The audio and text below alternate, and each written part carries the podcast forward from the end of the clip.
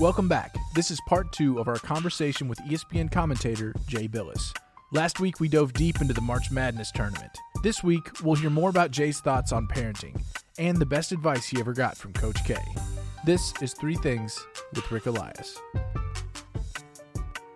So it's our great privilege to have Jay Bilas with us today. Jay, welcome to our Three Things podcast. Thank you for being here. You went to law school. I did. Uh, why, and has that helped you in your current profession? I uh, the the the latter question. It has been extraordinarily helpful in everything I've done. Uh, why is my my father uh, convinced me that it was the right thing for me to do. You know, my dad uh, uh, he grew up in Los Angeles in San Pedro.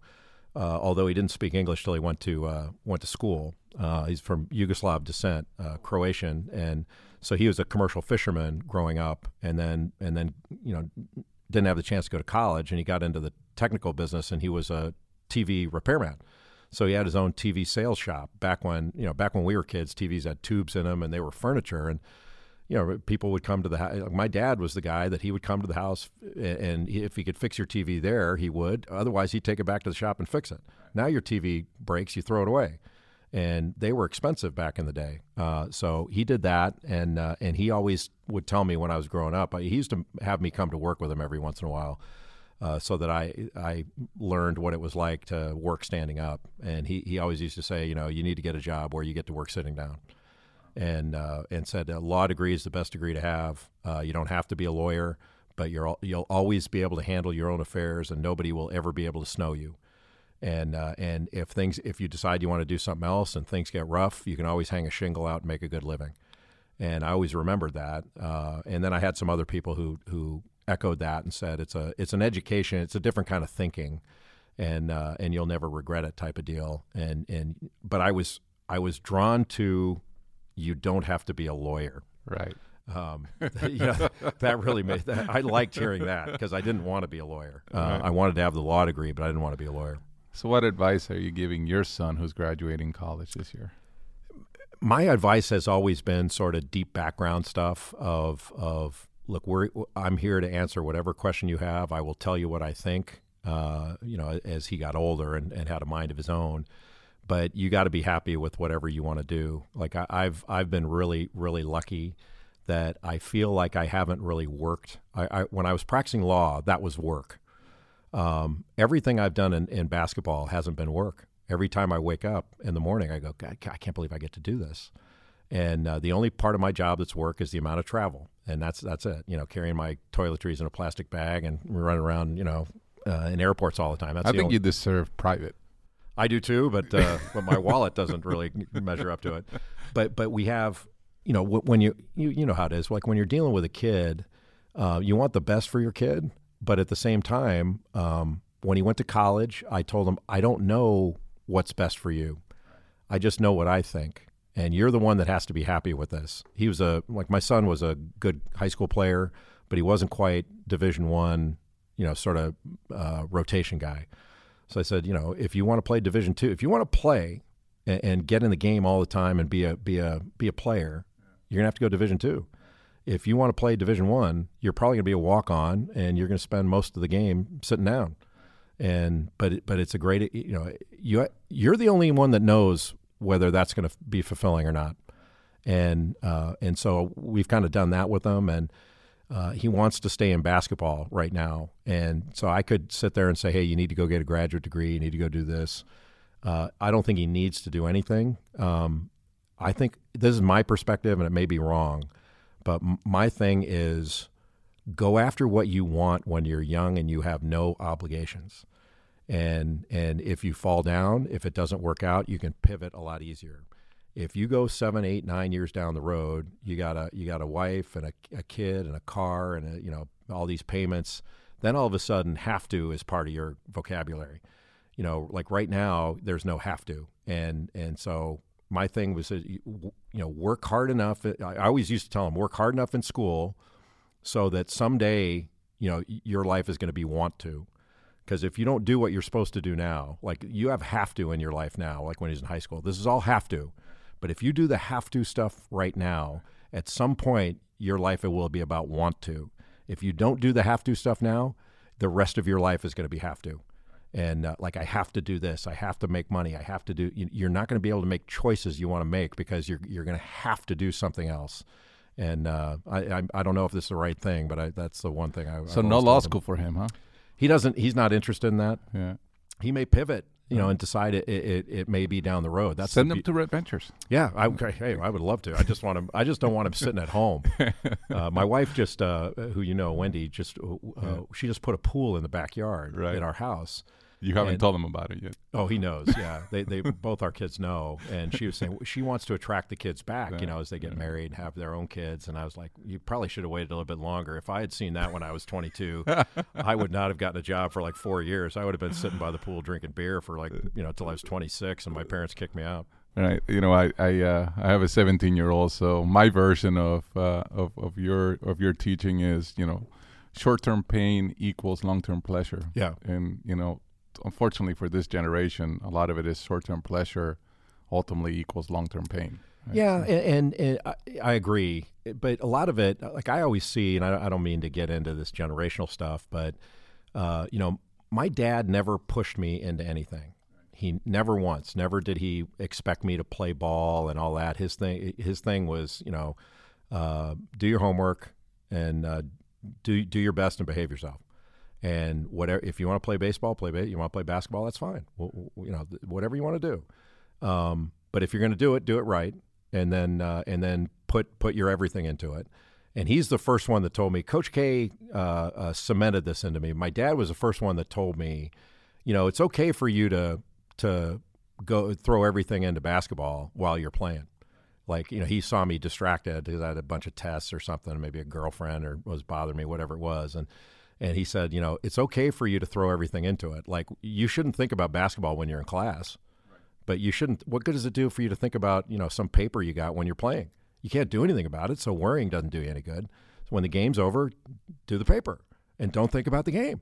It's not, you know, he's like, it's not that hard. Stay present. Yeah, like, and, and that's basically what he was saying. Right. Is you know the stuff now that stay in the moment, be where your feet are, all that. But but my dad used to take this this tack of, what the hell good does that do you? Like, why would you think about that? You know, and his thing would be, look, when you go when you go to the movies with your girlfriend, watch the damn movie. Like, what are you going to think about? Think about what you have to do tomorrow? That doesn't do you any good. I think he meant stop making out. That that too, that too. Because I was getting the Heisman doing that too. Probably watch the movie. You got no shot anyway. Um, but but you know he was really good at that of telling me, Right. um, like, will you? He used to say, concentrate on what you're doing while you're doing it. Great. And uh, and it was that was very impactful. And then Coach K took it to the next level. Tell me the one lesson from Coach K that is not evident to others that you carry with you every day. Uh, probably next play. Uh, he, he had this thing he would always say next play you know and sometimes would would add other things onto it but just sort of this idea that that when you and it sounds so like so positive and it, and it is it's a it's just a trigger to don't carry what just happened with you into the next play. That if you if you did something great don't sit there and celebrate and think about how great it was. Move on to the next play right away because you're taking yourself out of making the next play. And uh, and don't you know if you make a mistake uh, you'll hear about it from me later. Uh, you, w- we can deal with it later. You can't dwell on it. Move on and move on right away. Next play. And so he used to say that all the time to the point where um, I say it to myself. I probably say it. I don't say it out loud uh, anymore. I used to, um, but I probably say it seven, eight times a day. Uh, where something happens, I go, "All right, next play." You know, like uh, uh, the other day, uh, somebody somebody cracked my car in a parking lot, and uh, and so I I was like, "All right, next play." You know, Probably a UNC fan. could could be, could be. Although they like me though, I, I was responsible for more Carolina wins over Duke than Michael Jordan was. uh, but but they, you know, the next play thing was great with the kids. They they they'd make a mistake or spill something. Next play, let's go. Don't Yeah, worry about it. it. And you know, try to get you. That, that was the one of the the most impactful things. That's that great. that and being organized. How uh, how has he changed? Uh, not X's and O's, but as a leader from when you played for him to now. Uh, he is uh, more of a global thinker, um, and and he's always been good at seeing how the pieces fit together. Uh, and I don't I don't know if he'd agree with this, but when I felt like when I was playing for him in the first year, maybe two years, when something would go wrong, and a lot went wrong uh, because we were so young, uh, you could almost see the wheels turning in his head. What would Bob Knight do? Hmm. And and I think when I was playing for him, uh, he kind of found, you know, sort of at least at that level, found all right. What I his think, own voice. yeah, his own voice. Yeah, no, what I what I feel and what I think is right, Interesting. and uh, and basically trusted himself that he knew his team better than anybody else, um, because you know we're all we're all I think we're all uh, subject to our first thought being how we were trained, and uh, and that's why I was lucky as a lawyer. I was trained by different people. I had different mentors, so I didn't work for one person all the time. So I got to see how different personalities attack practical problems, and uh, and then it was able to tailor tailor the way I acted to my own personality, my own style. Uh, of, of thinking, um, and that was really valuable. Um, but e- even you know, having been trained by Coach K in basketball, I looked at the game a certain way my first few years as a basketball commentator. And then being led into so many practices and meetings and things by other coaches, you start saying, man, that's a good way to do things. And, and you start seeing there, there are other ways to do this and do it right. That Coach K's way is great. It's fantastic for him, but it may not be the best thing for me. It may not be the best thing for Johnny Dawkins. And, and so I've, I've probably learned, I learned more about the game from Coach K than anybody but but I've added to it with all these different perspectives I've gained from other coaches, and and even Johnny Dawkins, Tommy Amaker, they don't play like Coach K plays. They, they do it differently Right. uh, because they have to. Uh, they don't they don't have the same players, and uh, so it's, a, it's it's a different deal. You are one of the most respected analysts in the game, and in my opinion, you're the best, right? And I'm not telling you that because you're my friend; it's because you know I think you're the best. How do you get better when you're the best at something? Well, first, thank you for saying that. Um, that means a lot to me. Uh, I am I'm very self-critical. Uh, I watch a lot of tape of of games that I do and try to assess that. Uh, am I letting the game breathe? Did I say the right thing? Like I feel my job is to say the right thing at the right time in the right tone. Uh, I I feel pretty comfortable that I can get the first two parts of that right pretty often. Um, it's the last one in the right tone that sometimes get it can become a problem, and I've gotten better at it over the years. Um, but I, I, I, I'm very self-critical, and I'm always interested in hearing what other people think. And I have been, I've had this this way of looking at things over the years, where criticism doesn't bother me. Um, I'm not look. I'm not walking around saying, "Hey, criticize me." I'd love to be criticized right now, but but uh, I've always felt like if if I can accept praise, then I'd better be just as quick to accept criticism. And so what I do with criticism, whether I get it on you know over social media or whatever, i press or or people like people in the game may call and say, "Hey, well, you know, why did you say that?" or "What what what, what did you see that made you say this?" Um, I've I've always felt like is the criticism first is it right because if it's right I have to deal with it, and second if, is it reasonable? If it's reasonable, I listen to it. Now if it's unreasonable, I dismiss it right away, and I don't mess with unreasonable, and that, that that's made my life a lot easier. If you can if you can push the unreasonable stuff to the side and say, well, I can't reason with unreasonable, so I'm not going to worry about that. Um, life gets a lot easier, and that's been really helpful. You know, we talk a lot at Red Ventures about uh, coachability, and we we love ex athletes or you know musicians or whatever because their whole life they've been coached, and for them is someone trying to make them better. We talk about A students that are perfect, and they come in and they get coached, and it's criticism, and you're like, you know, give me an athlete because you, you you you understand that we're just trying to make you better so that the team gets better. Yeah, and and when you when you have something coming your way, if somebody because outside of athletics, it's not easy for people to confront you with with something that may not be right uh, that that you may be doing or, or omitting to do. Um, and so I think when you're open to that, you, you're going to have more people that are going to tell you the truth. And uh, and it's hard. Truth is not easy. It's not easy to find and and for some people it's not easy to accept. Um, but if you're willing to to accept, if you're willing to accept it, uh, better is is your destination. And uh, you know, look, I, I'm I've probably got a ceiling. We've all we, we probably all have a ceiling as to how good we can be in any given endeavor. I certainly had a ceiling as an athlete, um, but I've been learning about the game, about the changing nature of broadcasting, um, about what, and and I, I frankly think about, well, wait a minute, what are my complaints about when I sit and watch a game and I'm listening to one of my colleagues? You know, I do the same thing that everybody else does. Somebody says something I don't agree with. What is that guy talking about? And then I move on to the next thing. So you have this one fleeting little I don't agree with that, and you move on. And, I, and then I can't remember it 10 minutes later. Um, so if you're going to get upset about things, uh, you're gonna you're gonna go nuts. But I, I I oftentimes will think about, well, wait a minute, what do I think about other people, and am I doing that? Like like uh, you know, it's easy to sit and say what you think about somebody else, um, but but are you self critical enough to say, hey man, am I doing the things that I think when I hear it from somebody else aren't right or aren't the best thing to do? And so I'm constantly thinking about that. Um, but at the same time, I don't. I try not to. I try not. I try not to make the games and my performance in the games uh, a big deal. I, I, hope that that comes across the right way. Like I, I don't leave a game. I'm hopeful that I didn't get in the way of a good game. And I'll give you an example. Like I don't want the game to be a clinic. Um, I can go to a clinic and uh, like I, I teach a clinic sometimes. That's fine. A bunch of coaches are sitting there. We can X and O the game to death. I don't need to do that to the people sitting at home that just want to enjoy a good game. I don't want to get in the way. So if I can illuminate something that may increase their enjoyment level, great.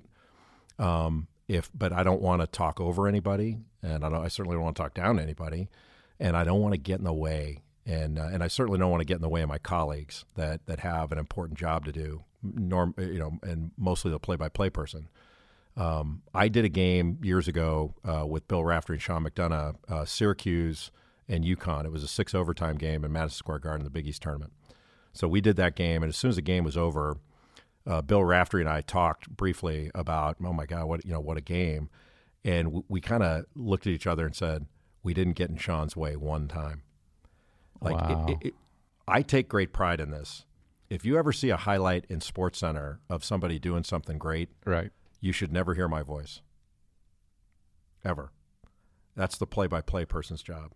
So you should hear Dan Shulman saying Zion Williamson, you know, or whatever it is, right. or or when Sean McDonough, when when shot goes in, he says overtime number six.